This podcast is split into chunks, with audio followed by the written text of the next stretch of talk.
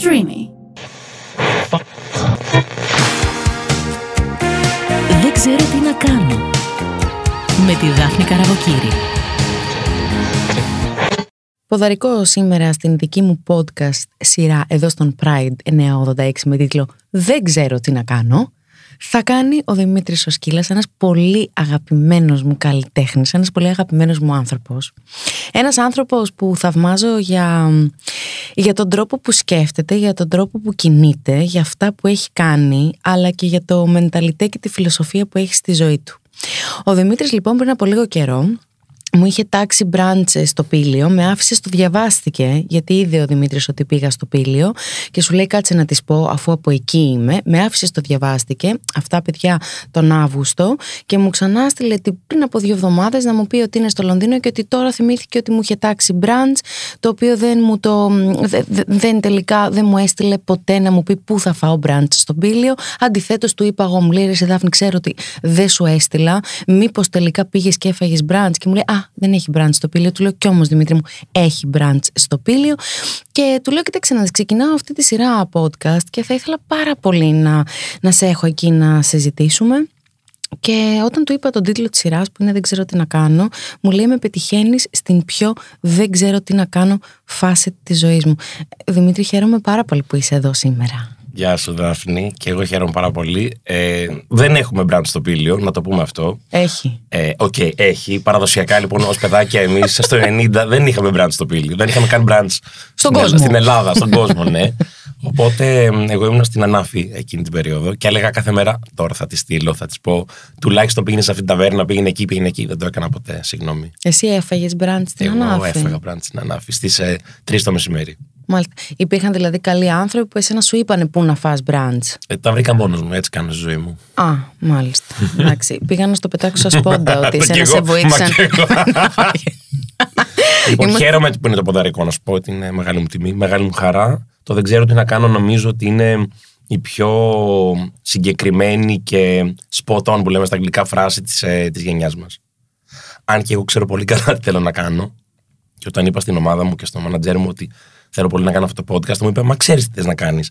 Κι όμως κάθε μέρα έρχονται διλήμματα τα οποία ξέρεις από τα πολύ μικρά μέχρι τα πολύ μεγάλα, τα οποία δεν ξέρεις τελικά ε, τι θέλεις να κάνεις και ποιος είσαι. Και εκεί που ξέρεις ποιος είσαι, πρέπει να σκεφτείς, Όχι, δεν ξέρω ποιος είμαι, γιατί πρέπει να το ακυρώσεις και να ξανακάνεις καινούργια πράγματα.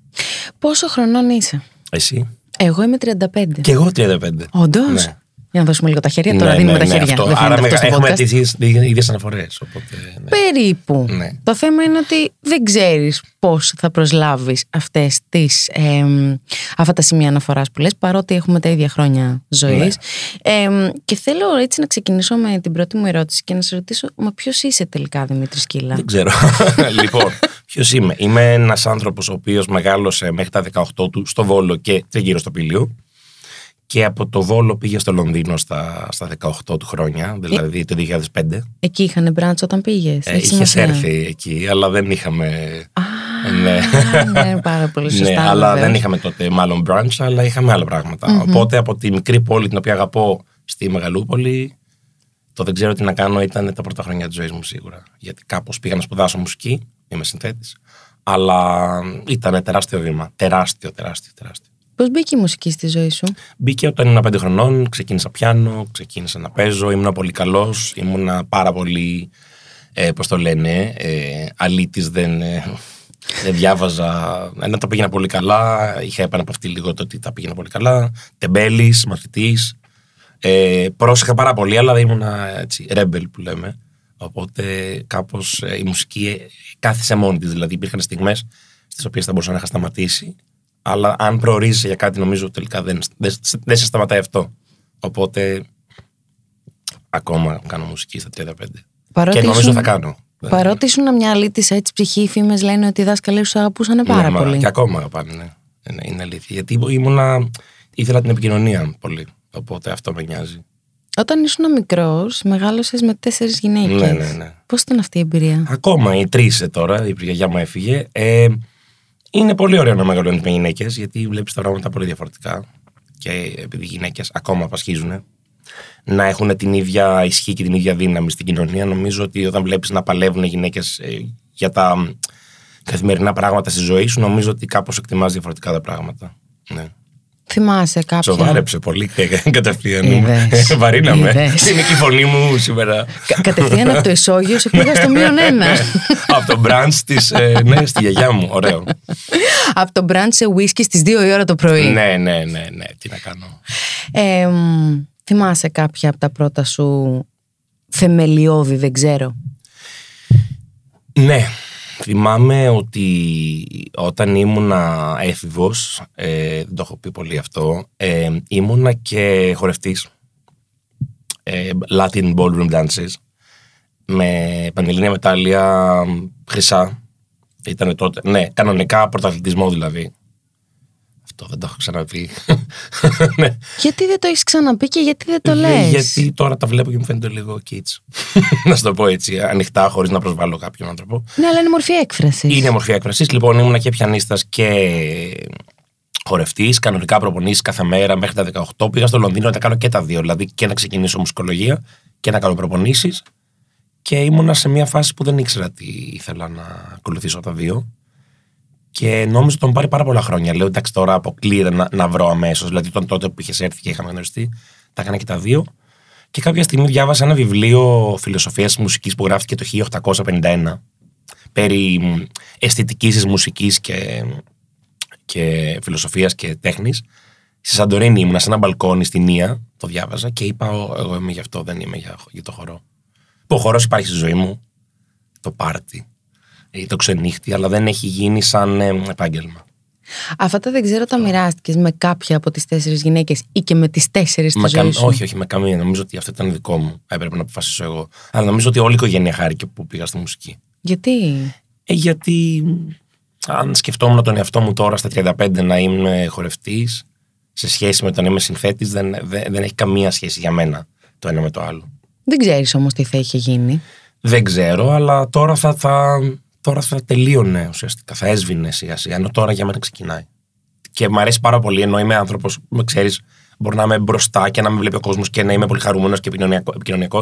Νομίζω ότι το να είμαι από πίσω και να δημιουργώ κάτι το οποίο μπορώ να σκεφτώ ότι σε έναν αιώνα ή δύο, αν είμαι τυχερός, θα είναι ακόμα εκεί, να το έχουν οι άνθρωποι, να το, να το αναπαράγουν ως μουσική, είναι ευλογία. Ενώ το άλλο είναι, είναι πώς το λένε, η, η κάψα να είσαι στη σκηνή. Δεν την έχω αυτή την κάψα καθόλου. Ποτέ δεν την είχες; Δεν την έχω σαν επάγγελμα, την έχω σαν άνθρωπο. Θέλω να είμαι στο προσκήνιο, γι' αυτό κάνω αυτό. Ε, Ξέρεις, είμαι σαν ένα podcast έτσι. Αν δεν ήθελα να φαίνομαι, δεν θα ερχόμουν. Σωστό. Ε, δεν την είχα, όχι. Νομίζω ότι μ' αρέσει να κάθομαι και να κοιτάω αυτό που έφτιαξα.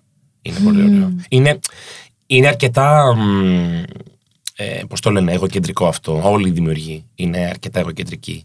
Γιατί κοιτάς, είσαι σαν ένας ε, μικρός δημιουργικός θεός που έχει φτιάξει ένα σύμπαν και το κοιτάει από μακριά να δει τι έφτιαξε. Σε αγχώνει που είσαι το προϊόν του ίδιου σου του εαυτού; Όχι. Είμαι ένα πράγμα. Νομ- Νόμιζα ότι για πολλά χρόνια και είναι ένα άλλο δεν ξέρω τι να κάνω. Νόμιζα ότι η περσόνα μου και η δουλειά μου είναι δύο πολύ διαφορετικά πράγματα. Και τώρα νομίζω ότι πλέον δεν είναι. Είμαι λίγο. Είναι you know, ένα. I will do whatever I want. Ναι, είναι ένα, ναι. Αυτό είμαι. Και είμαι πολύ, και πολύ παρεξηγήσιμος, θέλω να σου πω, και στην Αθήνα και στα καλλιτεχνικά κυκλώματα σαν άνθρωπος, γιατί. Ε, αν τα πούμε αυτά ανοιχτά, δεν είναι. Φυσικά. είναι ναι, ναι, ναι, είναι, δεν υπάρχει προσβολή. Ε, θεωρώ ότι επειδή ε, γράφω, είμαι τυχερός και έχω υπάρξει τυχερός ως τώρα και έχω μεγάλες αναθέσεις και μεγάλες ευκαιρίες και μεγάλα κόνσερ και στο Λονδίνο που μένω και γράφω μουσική για εμβληματικούς χώρους, μεγάλους χώρους κτλ. Ενώ παράλληλα θα με δεις το Σάββατο βράδυ να χορεύω, αν θέλω, μέχρι στα, στα γόνατα pop μουσική. Και αυτό είναι πολύ παρεξηγήσιμο. Γιατί ο άλλος δεν ξέρει, ο άλλος δεν ξέρει πού να σε κατατάξει. Δηλαδή δεν ξέρει τι είναι ο σκύλας τελικά. Γιατί, γιατί, τα, κα- γιατί είναι παντού, ας πούμε. Γιατί είναι και εδώ και χορεύει, ενώ η δουλειά του δεν είναι τέτοια και είναι πολύ σοβαρή σε εισαγωγικά και ε, λόγια και βαριά τέχνη, ας το πούμε έτσι, για να σε εννοηθούμε. Λοιπόν, ξέρεις κάτι, είσαι ο κατάλληλος άνθρωπος για να κάνω αυτή την ερώτηση. Μμ. Έχεις ένα πάρα πολύ βαρβάτο και ακριβοθόρητο θα πω βιογραφικό. Ε, έτσι ενδεικτικά ας πούμε θα αναφέρω κάποια μέρη το αβαΐο του Westminster, την Επίδαυρο ότι έχει ε, βρεθεί πλάι πλάι με τη Συμφωνική Ορχήστρα του BBC το BBC έχει κάνει ντοκιμαντέρ για τη ζωή σου το After Pop Από το Ίδρυμα Ονάση με το BBC Ακριβώς, ναι, ναι, ναι. στο Barbican Ναι. ακούς αυτό και απ' την άλλη βλέπεις έναν ανθρώπινο άνθρωπο. Αυτός σε ενοχλεί, δηλαδή σε ενοχλεί ότι κάποιος μπορεί να πει τον είδα μέχρι τα ξημερώματα σε ένα μπαράκι στα Εξάρχεια και τον είδα και στο Μπάρμπικαν. Ποιος τελικά είναι, σε ενοχλεί, τι λέει ο κόσμος. Όχι, δεν με ενοχλεί τηλεκόσμος, με ενοχλεί. Α, λάθος. Με ενοχλούν οι καλλιτέχνες οι οποίοι έχουν ένα προσωπείο, μια περσόνα και την κρύβουν ενώ επιθυμούν διακαώς μέσα τους κάτι άλλο και βγάζουν αυτή την πλευρά τους πολύ μυστικά για να μην δείξουν κάτι άλλο και, φ- και χαλάσει η δουλειά τους. Ξέρεις πόσο κόσμο ξέρω που στην Ελλάδα έχουν με ενοχλεί σοβαροφάνεια. Έχουν ένα προσωπείο σοβαροφάνειας και καλά κάνουν εδώ, οκ. Και έρχονται στο Λονδίνο και ξεσαλώνουν. Γιατί; Ή να είσαι αυτό που είσαι, ξεσάλωσε όπου θες. Κάνε ό,τι θες. Άμα δεν σου δώσουν τη δουλειά επειδή είσαι αυτός, δεν την αξίζεις ή δεν την αξίζουν οι άλλοι τη δουλειά σου. Γιατί πρέπει πολλοί από εμάς να ζούμε διπλές ζωές; Γιατί ο κόσμος δεν είναι εύκολο να δεχτεί μια ολοκληρωμένη ζωή κάποιου ανθρώπου και είναι πολύ δύσκολο να δεχτούν ότι ένας άνθρωπος μπορεί να είναι πάρα πολλά πράγματα. Ακόμα και ο τρόπος που μιλάς στους συνεργάτες σου, σε μένα, ε, στους φίλους σου, στους συντρόφους σου, στους, στην οικογένεια, είσαι μια διαφορετική δάφνη. Είναι άλλη χρειά του, του, της φωνής σου, άλλο το body language, είναι όλο άλλο. Μα είμαστε, Οπότε, ναι. μα είμαστε πολυσχηδείς προσωπικότητες, ενώ δεν είμαστε μονοδιάστατοι, δεν κάνουμε ένα πράγμα, δεν είμαστε ένα πράγμα. Ναι. Φοβήθηκες να μην παρεξηγηθείς ποτέ; Ε, είχα πάρα πολλούς ε, φίλους, ε, συνεργάτες ε, και από το χώρο της ε, μουσικής και από της δημοσιογραφίας που μου λέγανε πρόσεχε, πρόσεχε, μην το κάνεις, δεν μπορείς να είσαι στα, στις σκηνές με τις ορχήστρες και μετά να... Φυσικά και μπορώ. Εννοείται ότι μπορώ, μα γι' αυτό είμαι αυτός που είμαι. Καλός ή κακός έτσι. Γιατί να μην μπορείς; Γιατί πρέπει να κρυφτώ; Το ήξερες όμως Γιατί από να την μην χορεύω αρχή; λαϊκά επειδή γράφω για, για το BBC. Τι, σι- τι σημαίνει αυτό; Τι χαζομάρες είναι αυτές; Να σου το πω έτσι ανοιχτά. Ναι, εννοείται. Υπήρχε ένα δεν ξέρω τι να κάνω μέσα σου. Ναι, υπήρχε. Ναι. Υπήρχε με την, ε, με την ομάδα επικοινωνίας μου. Κράτα το πιο χαμηλά, κράτα το πιο αυτό. Γιατί, τι, τι, ποιον ενοχλώ, δεν έχω ενοχλήσει άνθρωπο. Ε, είμαστε στα social media συνδεδεμένοι. Δεν έχω προσβάλει, δεν προσβάλλω ποτέ κανέναν άνθρωπο. Σέβομαι τους πάντες. Ε, απλά κάνω αυτό που θέλω. Ενοχλεί πάρα πολύ, νομίζω, να κάνεις αυτό που θέλεις. Βέβαια και άλλους ανθρώπους τους ε, τους δίνει έμπνευση. Όπως και εγώ παίρνω έμπνευση από ανθρώπους που βλέπω ότι κάνουν αυτό που θέλουν. Και ο 20ο αιώνας έχει πολλά να μας διδάξει. Να δεις Όπως; καλλιτέχνες όπως. Ε, σκέψω, ας πούμε, τη Μαρία Κάλλας, εντάξει, η και Ελληνίδα. Ήταν μια γυναίκα με τρομερό ταλέντο, τρομερή περσόνα και σκάνδαλα. Αυτό δεν σημαίνει ότι τα προκαλούσε η ίδια, αλλά θέλω να σου πω ότι είναι πολύ εύκολο να παρεξηγηθείς αν, αν βγαίνεις προς τα έξω. Σκέψου, δεν ξέρω, τον Πικάσο, που ήταν ένας άνθρωπος ο οποίος έκανε την ε, σκληροπυρηνική του πειραματική τέχνη, αλλά ήταν, δεν ξέρω, ήταν γυναικάς. Δηλαδή, θέλω να σου πω ότι είναι, είναι εύκολο να παρεξηγηθείς αν δεν κρύβεσαι. Δεν είναι πολύ fake, πολύ προσποιητό να με σέβονται ή να σε σέβονται λόγω του βιογραφικού μου και όχι λόγω του χαρακτήρα μου. Ναι, αλλά αυτό συμβαίνει συνέχεια. Δεν, δεν μπορείς να το αλλάξεις. Επίσης, εντάξει, είμαστε σε έναν επαγγελματικό χώρο που οι άνθρωποι θέλουν να πάρουν κάτι πάντα ή να δώσουν. Οπότε αναγκαστικά το βιογραφικό μπαίνει στη μέση. Αλλά ε, α, το δεν ξέρω τι να κάνω για μένα έχει να κάνει π.χ. και με τα social media. Εγώ δεν είμαι, δεν έχω πάρα πολλούς followers, δεν το κυνηγάω. Δεν είμαι όπω εσύ. δεν θα σου πω ότι είμαι, είμαι, είμαι- είναι άλλη η δουλειά μου εμένα. Και νιώθω ότι, νιώθω ότι ρε παιδί μου, καμιά φορά τα social media ε, με τραβάνε προς τα κάτω. Με Περίμενε τραβάνε. καταρχάς έτσι να μοιραστούμε λίγο με τον κόσμο ότι δεν έχεις καν smartphone. Δηλαδή Ναι, έχεις ναι. δύο κινητά Ναι. τα οποία θα μπορούσε κανείς να νομίζει Έχω ότι αυτές είναι τις, μέ- props. ε, ναι, έχω αυτές τις μέρες ένα smartphone γιατί κάνω ένα project, αλλά αυτό είναι ένα άλλο πράγμα. Ναι. Τα δύο Nokia μου είναι εκεί που είναι, ναι. Μ- Μάλιστα. Ε, δηλαδή, το καταλαβαίνετε ναι. τώρα αυτός ο άνθρωπος. Ναι. Δεν. δεν. Δεν. Ναι. Όσο μπορώ, δηλαδή δεν το έχω πλέον μαζί μου, γιατί δεν γίνεται. Αλλά δεν εμ, νιώθω ότι δεν ξέρω αν ένας καλλιτέχνης πρέπει να είναι στα social media ή όχι. Ή τουλάχιστον η προσωπική του ζωή. Τι εννοείς, Γιατί τα social media είναι πλέον δυστυχώς ή ευτυχώς ένας τρόπος Ναι, να προωθήσεις τη δουλειά σου. Ναι, αυτό που έχει μ, αλλάξει πάρα πολύ από τον 20ο αιώνα στο σήμερα στους καλλιτέχνες είναι ότι δεν έχουμε πλέον την έννοια του μύθου. Ένας άνθρωπος μύθος. Και αυ- βέβαια αυτό μπορεί να είναι μια καινούργια συνθήκη στην οποία, από την οποία μάλλον οι επόμενες γενιές θα πάρουν κάτι από εμάς. Εμένα μου αρέσει πολύ ο μύθος.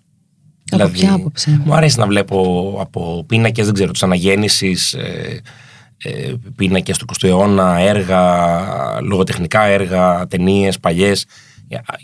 Από ανθρώπους που δεν είχαν, ας πούμε, social media και δεν ήξερες πάρα πολλά πράγματα για αυτούς. Αν τους έβλεπες έξω όμως να χορεύουν, να κάνουν, ήταν ε, word of mouth που λέμε. Δηλαδή πήγαινε όλο από στόμα σε στόμα. Και αυτό είναι καλύτερη διαφήμιση πάντα. Δεν αλλάζει ποτέ. Δημήτρη Σκύλα, θα ήθελες Ναι. να γίνεις ένας αστικός μύθος. δεν θέλω να γίνει. Δεν λέω ότι εγώ είμαι μύθος. Λέω ότι η έννοια του καλλιτέχνη είναι πολύ εμ, εύκολο να, να ξεφύγει. το καταλαβαίνω αυτό που λες. Δηλαδή, όταν είσαι παρουσιαστής, όταν είσαι δημοσιογράφος, και στο λέω επειδή ξέρω ότι το, το, το- θα καταλάβεις τι εννοώ, ε, ναι, μπορείς να διαφημίσεις προϊόντα, γιατί είναι η δουλειά σου. Είσαι ο άνθρωπος που φαίνεται σε, σε ένα ραδιοφωνικό σταθμό, σε μια τηλεόραση, σε μια εκπομπή. Όταν εγώ γράφω νότες, ή είμαι ηθοποιός, ή είμαι σκηνοθέτης, δεν ξέρω γιατί πρέπει να, να μπω σε άλλα τρυπάκια και να κάνω άλλα πράγματα για να φανεί η περσόνα μου. Για να το συζητάς τόσο πολύ, καταλαβαίνω ότι. Ε, σε μου έχουν γίνει προβλημα- προτάσεις. Ναι, ναι, ναι. μου έχουν γίνει Όχι, και προτάσεις. για τις προτάσεις, αλλά καταλαβαίνω ότι σε προβληματίζει βαθιά. Διότι είναι Ναι. σαν να σου λέει το κοινωνικό είθισται ότι Δημήτρη πρέπει να έχεις Ναι. social, και απ' την άλλη να απαντάει ο Δημήτρης αυτό και να λέει Όχι, εγώ όμως δεν θέλω. Και αυτή η αντίσταση στο in between σου δημιουργεί εσένα κάποια πίεση. Ναι, μου δημιουργεί. Βέβαια, χρησιμοποιώ, δεν θέλω να φανώ ότι είμαι υπεράνω, δεν είμαι καθόλου υπεράνω. Χρησιμοποιώ social media. Κάνει οκ. την ελάχιστη δυνατή χρήση. Ναι, και προσπαθώ να κάνω τη χρήση μόνο για τη δουλειά μου. Αλλά η δουλειά μας πλέον, επειδή η κοινωνία κάπως μας έχει φέρει σε μια υπερπληροφόρηση, δεν μας αφήνει να κάνουμε μόνο τη δουλειά μας. Δηλαδή, θα κάνω αυτό που είναι να κάνω, αλλά θα πρέπει να το διαφημίσω, θα πρέπει να είμαι μια περσόνα, εγώ και οποιοδήποτε έτσι, που να κάνει άλλα 500.000 πράγματα γύρω από αυτό. Δηλαδή, πόσο ζηλεύω όλους αυτούς που κάνανε καριέρα το 80, το 70, για να μην πάμε πάρα πολύ μακριά.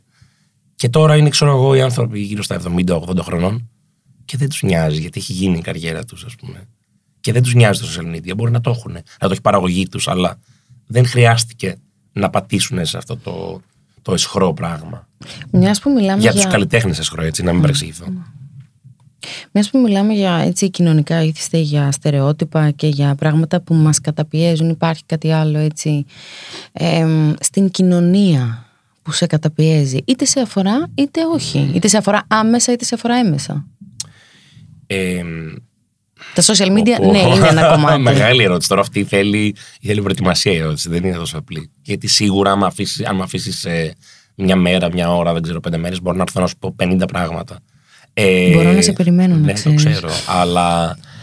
Ε, τι με, πε- εμ, κοίταξε, ας πούμε, θα σου πω μικρά πράγματα για να μην πω πολύ μεγάλα. Στην κοινωνία του Λονδίνου, την οποία αγαπώ, ε, με περιορίζει πάρα πολύ ο χρόνος. Δηλαδή το ότι όλα είναι σε κουτάκια. Δηλαδή το ότι μία τρίτη βράδυ, ε, αν είσαι στην Αθήνα, εγώ στην Αθήνα όταν είμαι μένω στα Εξάρχεια, μπορώ να πάρω τους κολλητούς μου να τους πω: Έλα, πέρα να πάρει το αυτοκίνητο να πάμε μια βόλτα, να πάμε να πιούμε. Στο Λονδίνο, 11 η ώρα τρίτη βράδυ, κάπως εκεί σταματάει το πράγμα. καληνύχτα και φυλάκια Εγώ 15 χρόνια εκεί, το βιολογικό μου ρολόι δεν έχει αλλάξει. Κοιμάμαι στις 4. Εντάξει, έχω τη χαρά να ξυπνάω ό,τι ώρα θέλω γιατί είμαι ελεύθερος επαγγελματίας. Αλλά περιορίζομαι πάρα πολύ από τα κοινωνικά κουτάκια συνεχώς του τι πρέπει να κάνεις ανάλογα με τις ώρες και τις ε, συνθήκες, όπως και η ηλικία. Με, με ενοχλεί πάρα πολύ να ακούς στην Ελλάδα συνέχεια. Ε, τώρα είσαι τάδε χρονών, ξέρω εγώ, 35 χρονών, 40 χρονών, 50 χρονών, 30 χρονών. Δεν μπορείς να κάνεις αυτά. Γιατί; Δεν κατάλαβα. Τι σου Όπω λέει έχουν και ο πει; καλύτερος μου φίλος από τη Βοσνία, η καλύτερη ηλικία είναι τώρα, αυτή τη στιγμή για, το- για τον καθένα. Δεν είναι μόνο για μένα. Το ακούω γενικά ότι ε, α, δεν μπορείς να κάνεις αυτά τώρα. Είσαι 35 χρονών. Τι δεν μπορώ να κάνω; τι σου έχουν πει ότι δεν μπορείς να κάνεις τα 35 σου; Να παρτάρω όπως πάρταρα πριν 20 χρόνια, ξέρω εγώ. Δεν ξέρω. Δεν, ε, πολλά πράγματα. Ή ότι. ή και το αντίθετο, που είναι ακόμα πιο περίεργο. Ε, τι, έκανες ντοκιμαντέρ, επειδή έγινε αυτό το ντοκιμαντέρ για τη μουσική μου. Ε, τώρα στα 32, που ήταν. Αυτό θα πρέπει να γίνει στα 70. Γιατί έχεις κάποιο πρόβλημα; Ε, μου το ζήτησαν, δεν το, δεν το έκανα εγώ μόνος μου. Εννοώ ότι κάπως τα έχουμε πάρα πολύ σε κουτάκια όλα. Ότι πρέπει να γίνουν. Αυτό είναι. Είναι σαν την. ε, Ξέρεις, ε, τελειώνει το σχολείο, Πότε θα παντρεύεσαι, παντρευτείς; ναι, να πάρεις το σκύλο το. Πότε το θα παιδί, κάνεις ναι. παιδιά; Ε, ναι, τι, τι πράγματα είναι αυτά. Ο σύζυγος Στο έχει Λονδίνο- λεφτά, στο Λονδίνο μπορεί δεν να σε είναι, εξασφαλίσει. ακριβώς. Είναι δεν τα κλασικά. ναι. Στην Ελλάδα είναι α, πολύ πιο πίσω από το Λονδίνο αυτά τα πράγματα. Δηλαδή, είναι πολύ ωραίο να πηγαίνεις έξω σε events και να βλέπεις ανθρώπους 50-60 χρονών να είναι με τους 20χρονου και να χορεύουν και να κάνουν και να ράνουν και να. Είναι πολύ πιο ανοιχτά. Και εδώ, επειδή είναι η χώρα μου και την αγαπώ όσο τίποτα, έτσι. Δεν μπορώ να πω δεν με ενδιαφέρει η Ελλάδα κτλ. Θα ήταν πολύ μεγάλο ψέμα αυτό. Κάθε φορά που έρχομαι, αντιμετωπίζω αυτά τα πράγματα λίγο.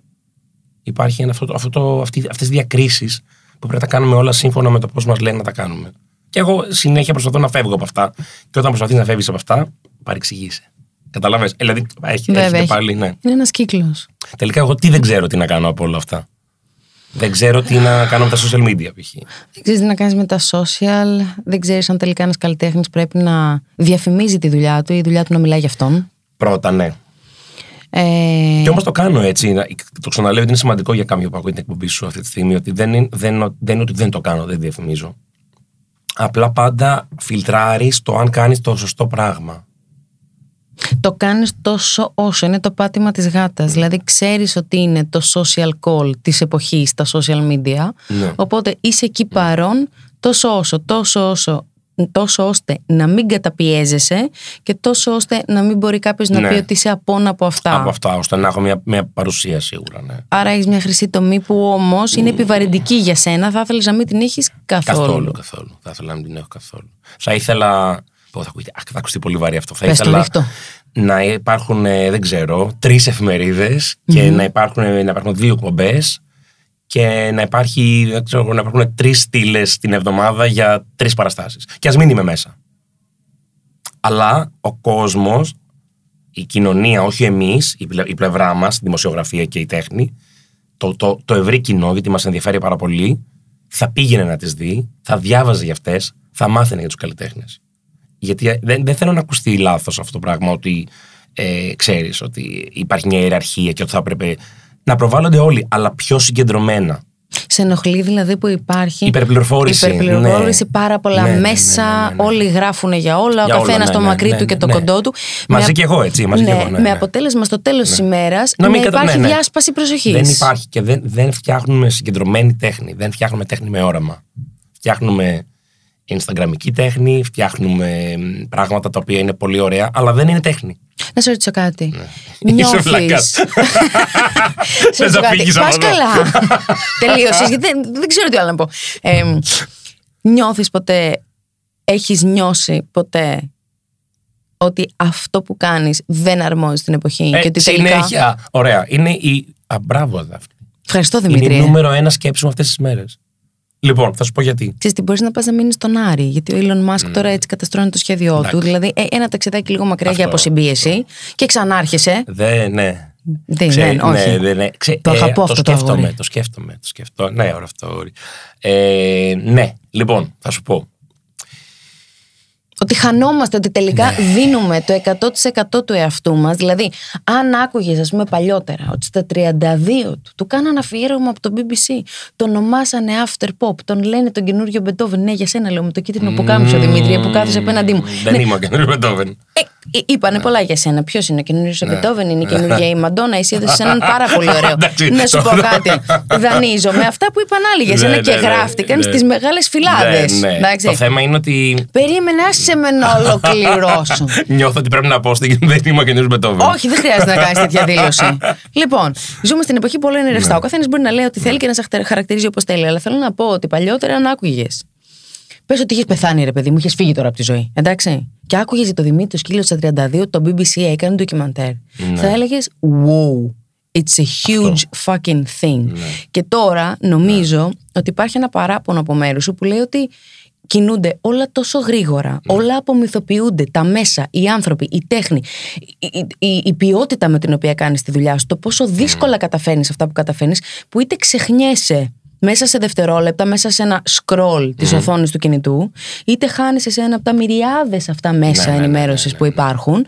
Και εν πάση περιπτώσει όλοι έχουν απαιτήσεις, από παντού υπάρχει πίεση και τελικά η δουλειά μου έχει την αξία που της αρμόζει. Ναι. Γιατί εγώ της τη δίνω, αλλά οι άλλοι της την παίρνουν. Σωστό, σωστό. Καταρχάς, να, να σου πω πολύ ανοιχτά και στον αέρα ότι δεν έχω παράπονο.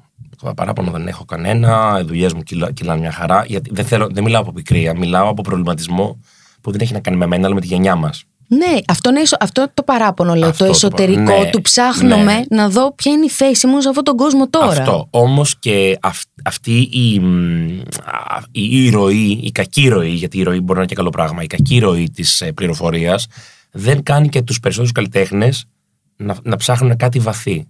Εγώ εκτιμώ πάρα πολύ το βαθύ και εκτιμώ πάρα πολύ το εντελώς pop. Σου λέει ότι εγώ σου φτιάχνω, σου βάζω ένα μπιτάκι, σου βάζω ένα τουμπελέκι, δεν ξέρω τι, να χορέψεις το πάρτι. Εγώ το εκτιμώ αυτό γιατί είναι πολύ συγκεκριμένο πράγμα. Είναι ότι είναι πολύ απενεχοποιημένο, κάνω αυτό για αυτόν τον λόγο. Το ενδιάμεσο είναι το πρόβλημα. Ε, θεωρώ ότι η κοινωνία δεν θέλει βάρος ιδιαίτερο. Δεν έχουμε χρόνο για βάρος. Όλοι έχουμε Netflix, φαντάζομαι πάνω κάτω. Όλοι έχουμε αυτά. Όλοι πάμε στην εύκολη λύση. Όλοι παραγγέλνουμε σουβλάκια από διάφορες πλατφόρμες. Ε, δεν θέλουμε βάρος κανένα. Και θα σου πω το παράδειγμα που σου έλεγα. Λοιπόν, ήμουν τώρα, επειδή αυτές τις μέρες έχω αυτό το smartphone, γιατί κάνω αυτό το project, το οποίο δεν μπορώ να σου πω τίποτα. Αλλά θα σου πω μια μέρα, Δεν δεσμεύομαι. θέλω να Θα μου σου πω, θα πεις. σου πω όταν έρθει η ώρα. Δεν Λοιπόν, είμαι ούτε πρωινή εκπομπή, ούτε κουτσομπολίστικη. όχι, όχι, όχι. θα σου πω, θα σου πω γιατί θέλω να το συζητήσουμε σε μια άλλη συνθήκη. Μάλιστα, κυρία μου. Λοιπόν, ε, και έχω Spotify, είμαι στο Spotify σαν καλλιτέχνης και έχω και Spotify σαν ακροατής. Λοιπόν, ε, είναι ένας μήνας τώρα μετά τις διακοπές στο Λονδίνο, δηλαδή μέσα Σεπτέμβρη με μέσα Οκτώβρη, ε, που περπατάω τα βράδια πάρα πολύ, δύο-τρεις ώρες. Κατεβαίνω από το Camden που μένω στο Σόχο, γυρνάω κτλ. Και ψάχνω να βρω τι να ακούσω στο Spotify. Και δεν βρίσκω τίποτα που να μου αρέσει. Τίποτα. Γιατί Δημήτρη. μου. Υπάρχει, υπάρχει. Εγώ δεν μπορώ να το βρω. Και πού καταλήγω πάντα τελευταία, είναι, είναι λίγο περίεργο. Καταλήγω πάντα στη θρησκευτική μουσική. Επειδή εγώ δεν είμαι να, αυτό που θα έλεγα στρίσκο άνθρωπος. Το κύριε Λέισον όμως ήταν εξαιρετικό. Ναι, ευχαριστώ. Αλλά καταλήγω στη θρησκευτική μουσική βλέποντας ότι, αν σκεφτείς, είναι η μόνη μουσική που σου δημιουργεί μια παρέα. Σου δημιουργεί ένα, μια μετάβαση. Ε, Σου δημιουργεί βεβαίως Ναι, εκπρότη, ναι. σου δημιουργεί μ, Και η καθολική μια δηλαδή, η χοροδιακή, κατανόηση, μια κατανόηση, ναι, ναι. μια αγαλίαση. Και τώρα που λέμε για θρησκευτική μουσική, πιστεύεις σε κάτι ανώτερο από σένα; Πιστεύω, φυσικά. Όλοι είναι νεότεροι από μένα. Ε, πιστεύω και πιστεύω ότι ας πούμε αυτή η έννοια της ε, θρησκευτικότητας και πίστης, δεν θα μιλήσω για Τους ναούς, η εκκλησία. συγκεκριμένα mm. μπράβο ας πούμε, είναι ίσως, ίσως το, το πρώτο μ, υλικό ανά τους αιώνες και χιλιε- χιλιετίες της τέχνης, έτσι. Φυσικά. Και πόσο στην εποχή μας είναι παρεξηγήσιμο αυτό το πράγμα. Να μιλήσουμε για τα σκαλίσματα, ας πούμε, στις σπηλιές, να μιλήσουμε για τις Όλα, όλα, αγιογραφίες, όλα, δηλαδή όλα, όλα, όλα. από εκεί έχουν Αν ξεκινήσει. κάνεις λοιπόν όμως, εγώ λέω, με ενδιαφέρει πάρα πολύ αυτή τη στιγμή η, η θρησκευτική τέχνη, σαν. Ε, ε, θρησκευτική τέχνη, τι σημαίνει και οι τραγωδίες έχουν αναφορά στους Θεούς, έτσι. Ε, είσαι εντός της, ε, ας το πούμε, σε εισαγωγικά μόδας και trends ή δεν είσαι; Δεν είσαι. Αν η, ίδ- η ίδια η μουσική που έχεις φτιάξει μπει όμως σε μια ταινία.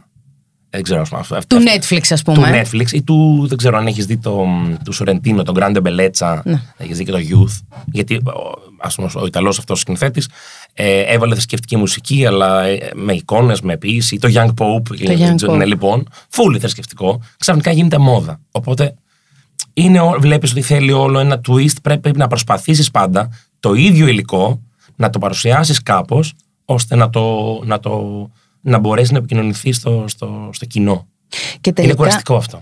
και τελικά κάτι τόσο φαινομενικά ας πούμε, βαρύ, το αγκαλιάζει η ομπρέλα της pop για να Ναι. μπορέσει να πουλήσει. Μπράβο, Άρα εκεί μπράβο, υπάρχει αυτό το. μπράβο. Ο διχασμός μεταξύ εμπορικού και ποιοτικού. Ακριβώς. ακριβώς. Αυτό που θέλω να κάνω εγώ και αυτό που μου ζητάτε Ναι. από το εκάστοτε trend της εκάστοτε Ναι. κοινωνίας της εκάστοτε εποχής. Αλλά παλιά το ποιοτικό ήταν το εμπορικό. Κατάλαβες τι έχει αλλάξει τώρα. Γιατί Και- πιστεύεις ότι άλλαξε; Τι άλλαξε; Ε, πληροφορία. Και έλλειψη χρόνου, κινητικότητα, pop stars, ό,τι και να σημαίνει αυτό. Τεχνολογία. Τεχνολογία. ναι. Generation Z. Ναι, όλο αυτό. Δε- ε, και έχει και τα καλά του αυτό. Απλά κάπως ε, πιστεύω, ότι- πιστεύω, αλη- αλήθεια σου λέω ότι όλα αυτά πάλι θα, ξα- θα ξανακάνουν τη- τον κύκλο τους και θα πέσουν πάλι. Δηλαδή, θα μιλάμε, φαντάζομαι, σε δύο αιώνες από τώρα θα μιλάνε πάλι για αυτά τα έργα που συνεχίζουν την ανθρωπότητα και την κρατάνε σαν ένα νήμα. Πολύ βαρύναμε τώρα. Ρώτα για το πύλη. Τώρα ε, φ- φύγαμε από, τον, από το μείον 1 και έχουμε πάει στο μείον 6. Περίμενε Σε τώρα, έχω πάει ρε, στα ρε, άδυτα ρε, του ρε, ρε, Εγώ podcast. ήρθα εδώ για να σου πω δεν ξέρω τι να κάνω. Δεν, ε, δεν ξέρω. Και ναι, ναι, ξέρω πολύ καλά. Αν αφήσεις δηλαδή τώρα σε ένα, σε, σε ένα δωμάτιο, δεν θα πω δωμάτιο. Σε αν ένα αφήσεις- υπόγειο. Αν με αφήσεις ήσυχο για 10 χρόνια, αλήθεια σου λέω, ε, όπως είμαι σήμερα, ξέρω εγώ εδώ πέρα, έχω μουσική να σου γράψω για 10 χρόνια. Δηλαδή, έχω, ξέρω τι θέλω να κάνω. Να σε Ξέρω πολύ καλά. μουμιοποιήσω, δηλαδή να παγώσει Όχι, το όχι. χρόνο ή να σε αφήσω μόνος Να, σου; μ' αφή- να, να μου δώσεις ένα σπίτι και budget, να μην κάνω τίποτα εγώ. να απλά- Μπραντς θα μπορώ να σου στέλνω. Branch να μου από το στέλνεις. πύλιο Ναι, όμως. Το πύλιο δεν έχει branch. Λοιπόν. σου είπα ότι έχει. Ναι, καλά, ναι. ναι. Ε, μπορώ να κάνω μουσική για 10 χρόνια. Που σημαίνει ότι έχω υλικό, δεν είναι ότι δεν έχω. Απλά πρέπει να βρεις έναν τρόπο πάντα να, να, είσαι, να κάνεις αυτό που θες χωρίς να σε ενδιαφέρουν οι μόδες, αλλά παράλληλα όχι να αποκοπείς και να πεις να με ενδιαφέρουν οι άνθρωποι, γιατί θα, θα ήσουν πολύ ελαζόνα, θα ήσουν πολύ κεντρικό. Πρέπει να το επικοινωνήσεις αυτό το πράγμα. Αυτή λοιπόν η, η διπολικότητα ας πούμε, μεταξύ ποιότητας και επικοινωνίας είναι ένα πάρα πολύ δύσκολο πράγμα. Και όποιος ξέρει πώς να το κάνει, είναι λάθος. Γιατί η εποχή δεν το θέλει αυτό. Δεν το αφήνει να περάσει. Οπότε όσο μπορείς να το κάνεις, το κάνεις. Άρα είναι δύσκολο. Είχες, δεν ξέρω, ε, όταν σου προτάθηκε από το BBC. Ναι, σιγά που δεν ήξερα. Έτρεμε η καρδιά μου να πω ναι. Όντως. Τι εννοείς, τι, ε, τι, ναι, ναι. δεν- Είχες όμως, δεν ξέρω. Όχι, δεν είχα, δεν ξέρω. Τα Μόλις ήξερες μου είπαν- όλα; Τι, όχι, τι, εννοώ, δεν- μου, μου είπαν να τα γράψεις και είπα ναι. Μου είπε, μου είπε το Ίδρυμα Ωνάση να κάνουμε γυρίσματα στο BBC να γίνει το ντοκιμαντέρ. Είπα ναι. Ποιος θα έλεγε όχι; Μπορεί να έχεις, δεν ξέρω, όχι, δεν ξέρω αν θα το κάνω. Τι; Δεν ξέρω τι θέλω να δείξω. Δεν ξέρω Α. ποια πλευρά μου. Δεν ξέρω τι μουσική Α, θέλω να αυτό επιλέξω. Δεν εννοείς. ξέρω.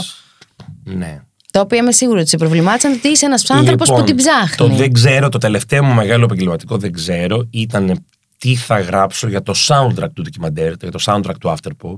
Ε, γιατί έβλεπα τον εαυτό μου μία ώρα σε ένα φιλμ και έπρεπε να γράψω κάτι το οποίο είμαι εγώ, αλλά είναι για μένα, αλλά εγώ τώρα είμαι συνθέτης. Ανταγωνιζόμουν πάρα πολύ τον εαυτό μου στο φιλμ.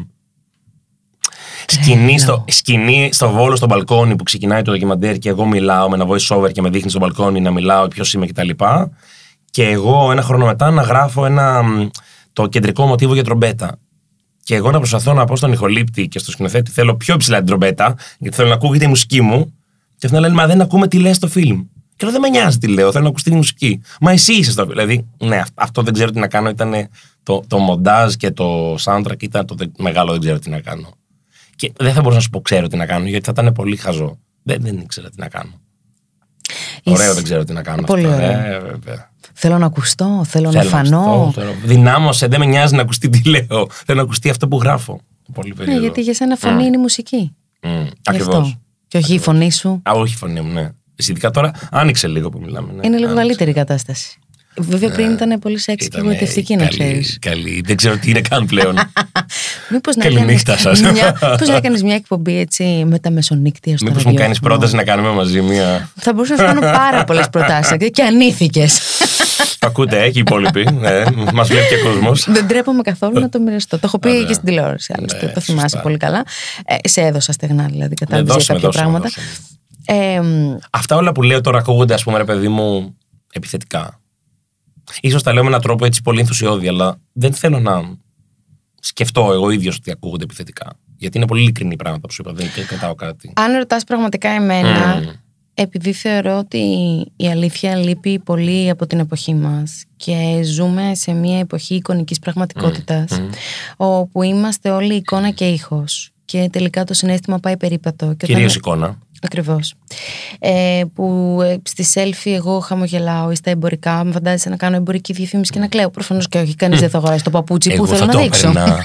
και μόλις σκέφτηκα θα ήταν υπέροχο να στα γόνατα σαν μυρολογίστρα και να κλε με το παπούτσια. Εγώ θα Και το με τη έπαιρνα. μουσική σου από Ναι, πίσω. ωραίο, ωραίο. Με Πολύ ένα ωραίο. κυρία Λέισον να μου πει: Είσαι Ναι, χαλή. Ναι, Θέλω να οπότε, σου ναι. πω ότι ο κόσμος δεν δείχνει την αλήθεια του. Εσύ πώς νιώθεις γι' αυτό; Δηλαδή, πώς νιώθεις, παιδί μου, που, που δεν είσαι στην, στην, στην, στο καλλιτεχνικό κομμάτι ως δημιουργός, αλλά συναναστρέφεσαι με καλλιτέχνες ως μεσάζοντας, ας πούμε, ως δημοσιογράφος. Δεν, αυτά που είπα δεν κάνουν ε, απλά, όπως το λένε, σε σένα, Όχι, γιατί είσαι σε σκέφτομαι άλλη αυτό που κατηγορία. μου λες. Πώς πώς νιώθεις, ότι κάπως δεν νιώθεις κουρασμένη καμιά φορά από το ότι πρέπει, γιατί ο κόσμος βλέπει πολύ διαφορετικά εσένα; Νιώθω κουρασμένη. Καταρχάς, να σου ολοκληρώσω. Αν θες να το πεις, γιατί είναι η εκπομπή σου. Όχι, φυσικά. ναι, Μα, ο- ο σκοπός μιας εκπομπής, Ναι. οποιασδήποτε εκπομπής, για Ναι. μένα προσωπικά, είναι να αφήνει ένα αποτύπωμα και να δίνει έμπνευση στους άλλους. Και όταν λέω έμπνευση, δεν είναι ότι λέω πω που η εκπομπή μου θα δώσει έμπνευση. Όχι. Αλλά ακούγοντας και μαθαίνοντας από ανθρώπους, σκέφτεσαι και εσύ τα δικά σου και κάνεις τα δικά σου projections. Αυτός είναι και ο στόχος, να σου δώσει κάτι. Να μας ακούσει τώρα κάποιος που θα κάνει ένα περίπατο στο άλλο, ας πούμε, στο κτήμα Συγγρού και να πει: Κοίτα να δεις, αυτό δεν το είχα σκεφτεί. Ναι. Ή τι απελευθερωτικό Ναι. που είναι να το σκέφτονται κι άλλοι. Οκ. Οπότε ακούγοντάς σε, σκέφτομαι ότι υπάρχει εκεί μια ψυχή στο Λονδίνο που είναι 35. Για σένα ρώτησα για μένα. Ναι, που είναι Α, ο Δημήτρη.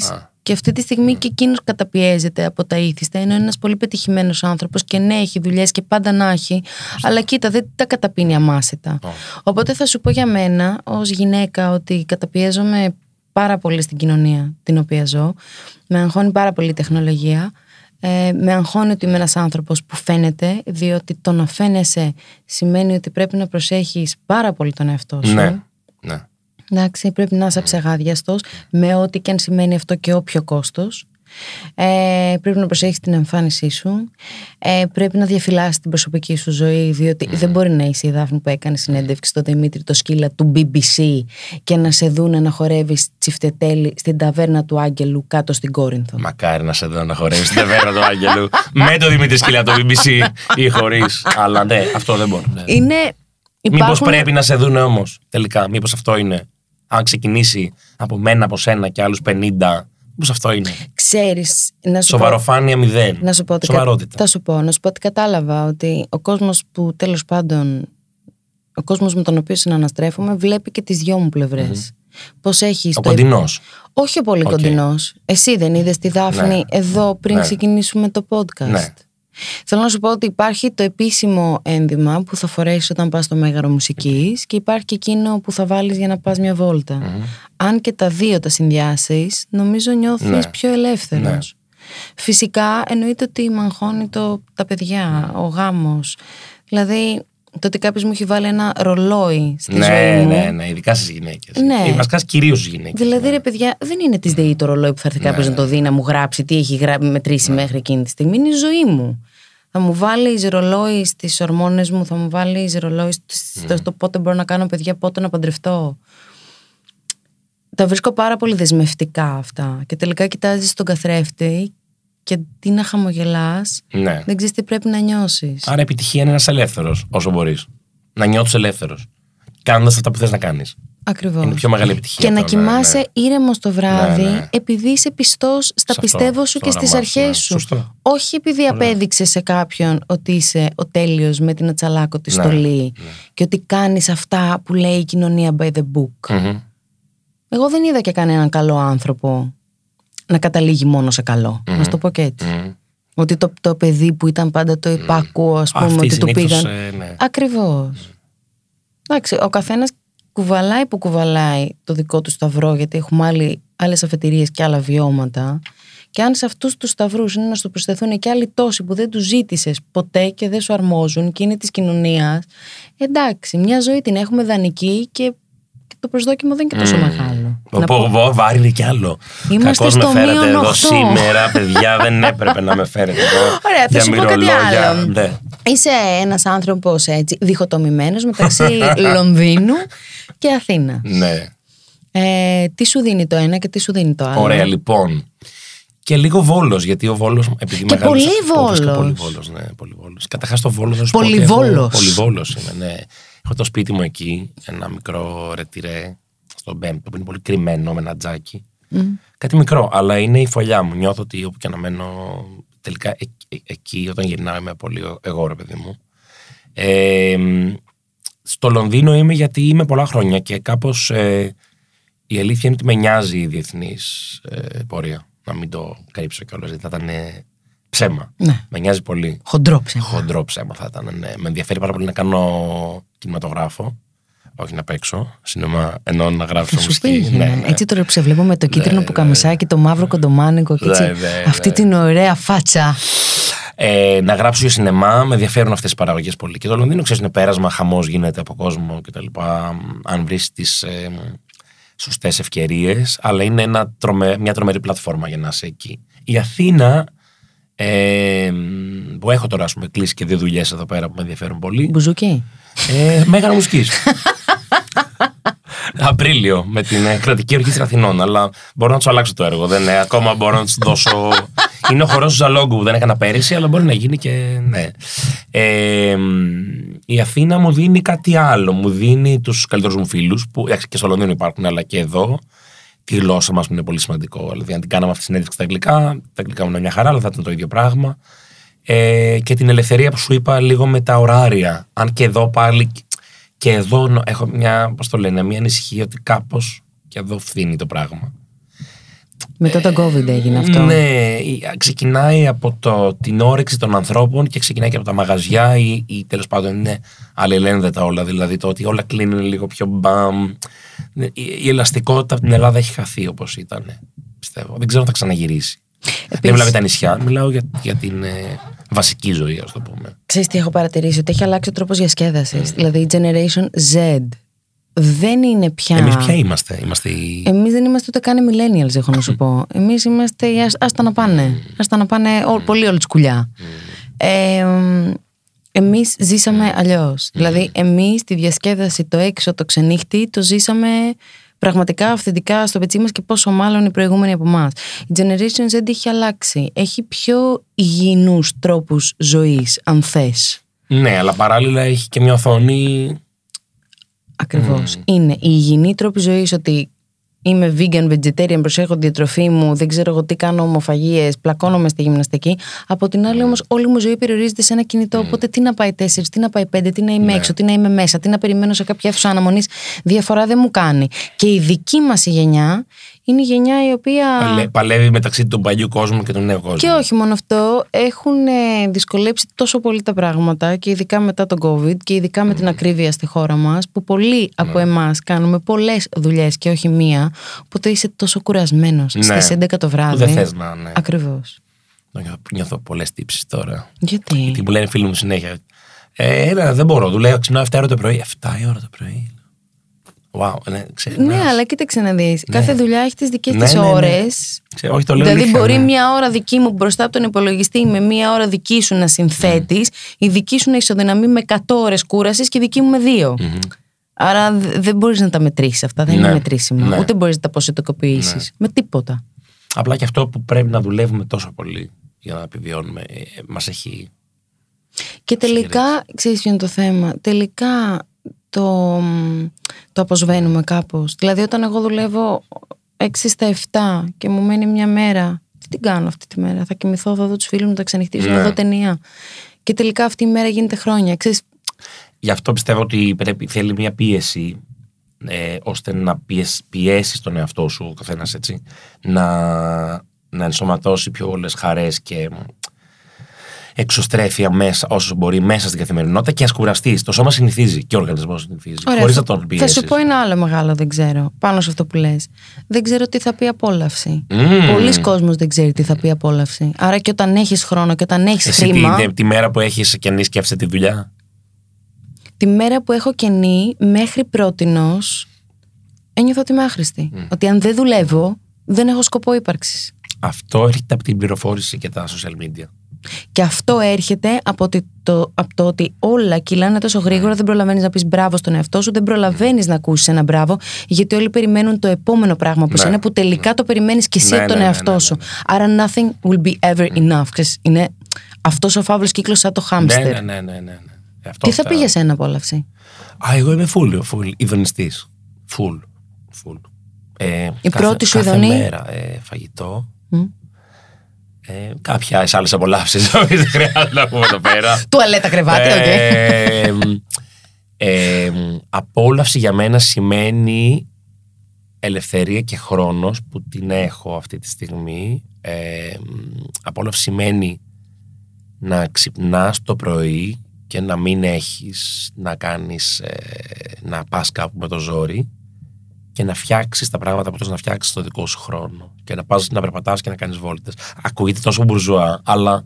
Εντάξει, είμαι ελεύθερος επαγγελματίας. Δηλαδή, σε μια άλλη συνθήκη που έχω να παραδώσω ένα έργο, μπορεί να κοιμάμαι με τρεις ώρες και να. Ναι. Αλλά Για μένα απόλαυση σημαίνει έτσι πως μου ήρθε τώρα, έτσι.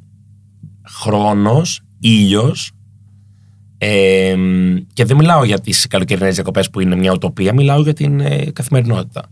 Ε, θα σου πω τι σημαίνει απόλαυση. Απόλαυση σημαίνει να μην σε ενδιαφέρει πάρα πολύ στην καθημερινότητά σου ο χρόνος και τα ωράρια.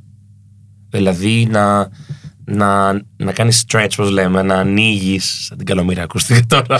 Δεν πειράζει. Ο καθένας δανείζεται. Να ανοίγεις, πώς το λένε, να, να, να ανοίγεις το χρόνο Να και είσαι να μην σε ελαστικός. ενδιαφέρει. Ναι, να μην σε ενδιαφέρει. Και να κάνεις τα πράγματα που θες να κάνεις και πρέπει να κάνεις με τους δικούς σου κανόνες. Αλλά αυτό είναι μια τεράστια πολυτέλεια που δεν μπορεί να την έχουμε. Να τα τεντώνεις τα Τα πράγματα. τεντώνω σίγουρα. Δεν ακούς τη φωνή μου. Να σου πω κάτι. Δεν είναι όμως προτιμότερο να ζούμε με όρια. Α, μάλιστα. Ναι. Είναι, και αυτά είναι πολύ ωραία. Αν σκεφτείς ότι στην καραντίνα τα θετικά πράγματα, γιατί τα αρνητικά ήταν τεράστια. Τα όρια μας βάλανε σε πολύ ωραία πλαίσια. Εμένα τουλάχιστον. Τώρα γιατί την πέρασα στην Ελλάδα την καραντίνα. Ε, τα όρια είναι πολύ ωραία. Απλά τα όρια κάποιες φορές είναι, είναι α, μη ανθρώπινα. Όπως; Ναι, όπως τα ωράρια. Δεν μπορώ να το διανοηθώ. Δεν μπορώ, παιδιά, δεν, δεν μπορώ. Είναι η καλύτερη μου φίλη εδώ, ε, την αγαπώ, δουλεύει πρωί, ξυπνάει πρωί, πάει, τρέχει, κάνει ράνι, ναι, ναι, αλλά και έχει και αυτή μια, δεν θα πω το όνομά της. Ε, γεια σου Κατερίνα. Α, έχει και αυτή μια ενοχή νομίζω του, του στυλ. Δεν μπορώ να κάθομαι. Και το ακούω συνέχεια αυτό. Και ε, ε, επειδή είναι το αντίθετο, εγώ μόνο να κάθομαι θέλω. Πιστεύω ότι η τέχνη βγαίνει ε, Από τον τη καθισμό. βαρεμάρα.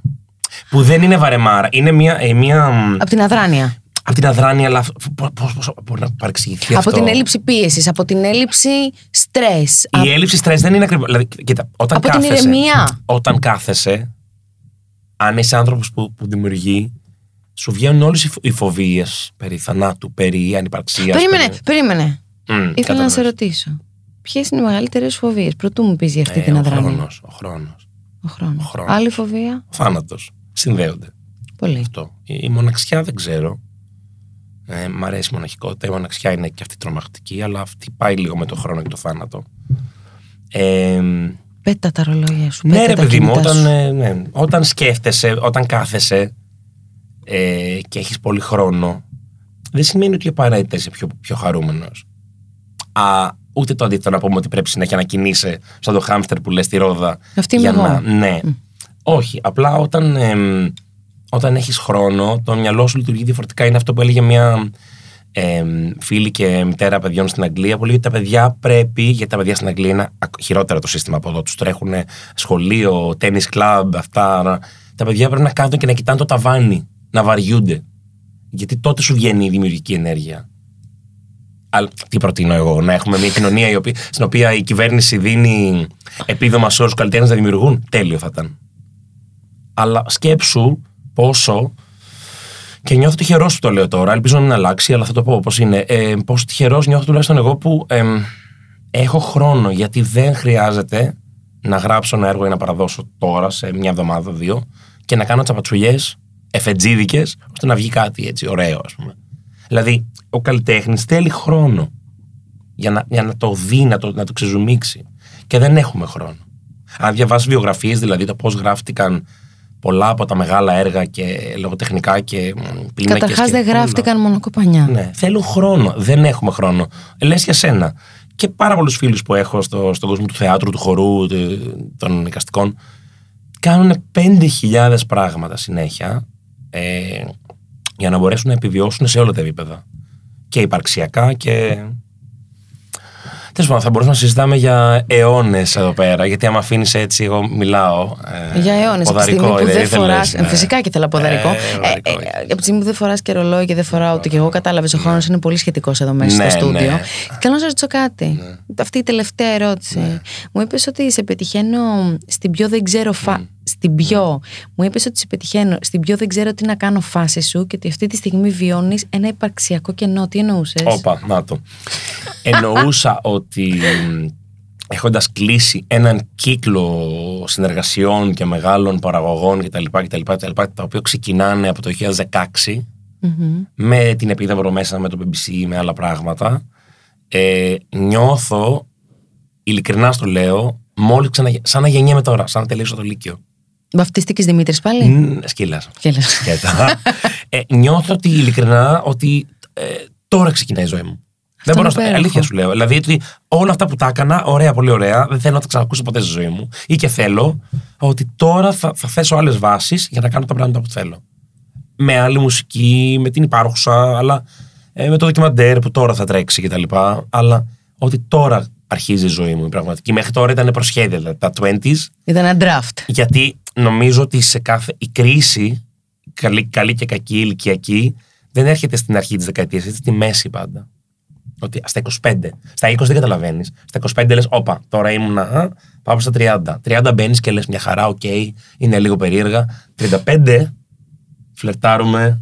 Έχεις στα δίκιο. 40. Σκέφτομαι τον Στα εαυτό 40 μου. μια χαρά. Στα 45 θα σκέφτεσαι τα 50. Οπότε στο 35 τώρα εγώ σκέφτομαι ότι τώρα ξεκινάει η ζωή μου σαν συνθέτης. Έχω ένα τέλειο βιογραφικό, πολύ ωραίο, το οποίο μπορεί να μου φέρει πάρα πολλά πράγματα, μπορεί να μου φέρει τίποτα και να πρέπει να το ξαναφτιάξω, ωραία. Αλλά τώρα είναι φρέσκο ρε παιδί μου, έχει φως πολύ. Αλήθεια. Δεν ξέρω ποιος έκανε ποδαρικό σε ποιον. Εμείς στην καινούργια σου ζωή, εσύ σε μένα; Εγώ σε εσάς. Έχω και άλλες προτάσεις, να ξέρετε. Οι εκπομπές που δεν πήγα. να ξέρετε, ήρθα σε εσάς. Σε ευχαριστώ πάρα πολύ που ήσουν εδώ. Μπραντς δεν θα φάμε, αλλά. Όχι, ποτέ. όχι στο Πήλιο. Ή βραδινό, θα... σίγουρα όχι στο Πήλιο. Πάντως, Δεν να έχει. πας στο Πήλιο. Έχει μπραντς. Δεν Σου έχει, είπα και δεν πού. έχει. Δεν θέλω να κάνω διαφήμιση τώρα. Ή και θέλω. Οκ. Άλλο κακό κι αυτό. Να μην λες ονόματα. ναι. Πρέπει να χαμογελάσω όταν κάνεις διαφήμιση για να κάνεις τη δουλειά σου. το είπα, το είπα, εις φόντα. Ευχαριστώ πολύ, ευχαριστώ πολύ και Εγώ το σταθμό και ευχαριστώ. όλους.